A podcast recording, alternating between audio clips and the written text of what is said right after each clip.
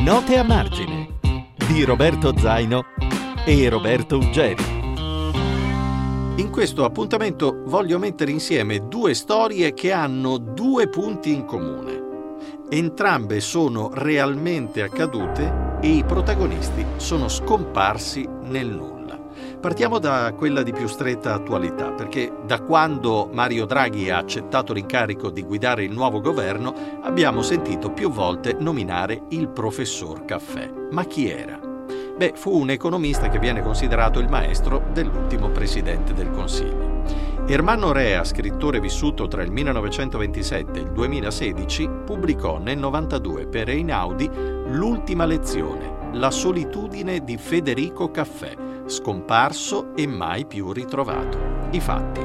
Il 15 aprile del 1987 il professor Caffè lascia sul comodino orologio, occhiali e documenti.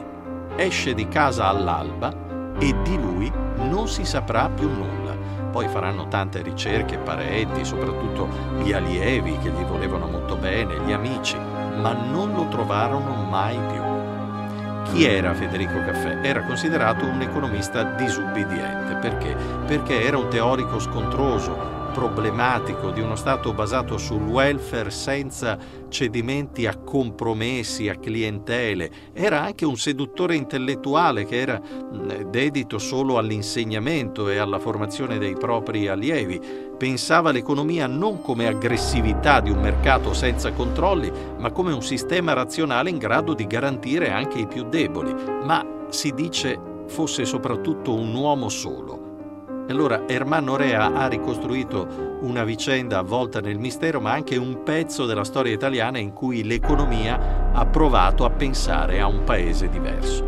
Molti anni prima accadde la stessa cosa a un fisico geniale. Leonardo Sciascia gli dedicò un libro che si intitola La scomparsa di Majorana un saggio del 1975 fondato sulla presunta morte o sulla scomparsa di Ettore Majorana avvenuta nel 1938. Allora, l'autore raccoglie le notizie frammentarie, le dichiarazioni di persone vicine a Majorana, le rielabora in modo personale, affascinante, suggestivo, a tratti quasi romanzato e delinea la personalità del fisico siciliano giocando con il mito dell'intelligenza suprema, delle sue presunte capacità profetiche, eh, nell'intuire ad esempio la meccanica quantistica, la creazione della bomba atomica. Del resto Majorana, lo ricordiamo, faceva parte dei ragazzi di Via Panisperna, il gruppo di elementi più brillanti della fisica italiana degli anni 30, capitanato niente meno che da Enrico Fermi. E Sciascia gioca con le contraddizioni e le ombrosità del carattere di Majorana. In entrambi i casi poi si faranno eh, diverse ipotesi, scomparsa volontaria, ritiro a vita monastica di clausura, una vita ricostruita magari dall'altra parte del mondo sotto mentite spoglie, la perdita della ragione o della memoria che li avrebbe forse portati a un'esistenza da senza fissa dimora chissà dove, o brutalmente suicidio non lo sapremo mai.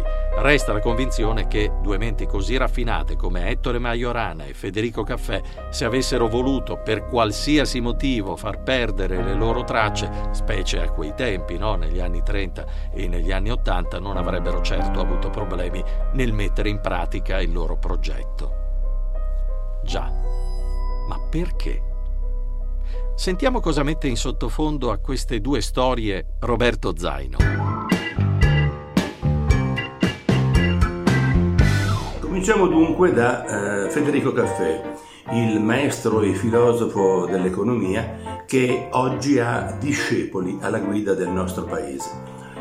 Allora, sperando di non essere tacciato di blasfemia, propongo come eh, colonna sonora del libro di Armando Rea che eh, racconta eh, del mistero della scomparsa di Caffè, una canzone che è dedicata alla crisi crisi economica che stiamo vivendo adesso e che probabilmente diventerà più acuta. La canzone del 1933 ed è scritta ed eseguita da De Angelis, un, un poeta, attore, compositore e paroliere che lavorò con Marinetti e De Pero in piena corrente futurista. La canzone si intitola Ma cos'è questa crisi? E irride la paura piccolo borghese eh, della, del fallimento, della depressione economica e lo fa con un ghigno dal gusto vagamente anarchico. Per il viaggio di Leonardo Sciascia eh, intorno ai misteri della scomparsa eh, di Ettore Majorana, che forse fu una fuga, io ho pensato ad una canzone poco nota di Lucio Dalla, una canzone del 1981 che si chiama Vado, ciao a te. Bene, io mm, vi leggo proprio una piccola parte di questo, di questo testo, di questa canzone, che mi sembra raccontare il perché qualcuno decida di scomparire.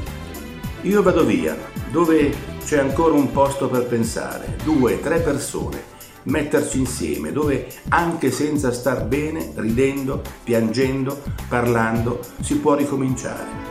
Bene, questa è una grande sintesi del concetto di fuga, anche se forse la sintesi più grande del concetto di andarsene, di fuggire, di scomparire e il perché di questa scelta di vita la troviamo in Bob Dylan, in una canzone che si chiama Blowing in the Wind e diciamo che in una frase di Blowing in the Wind Bob Dylan dice amico mio la risposta sarà scritta nel vento Roberto Zaino e Roberto Uggeri vi aspettano con altre note a margine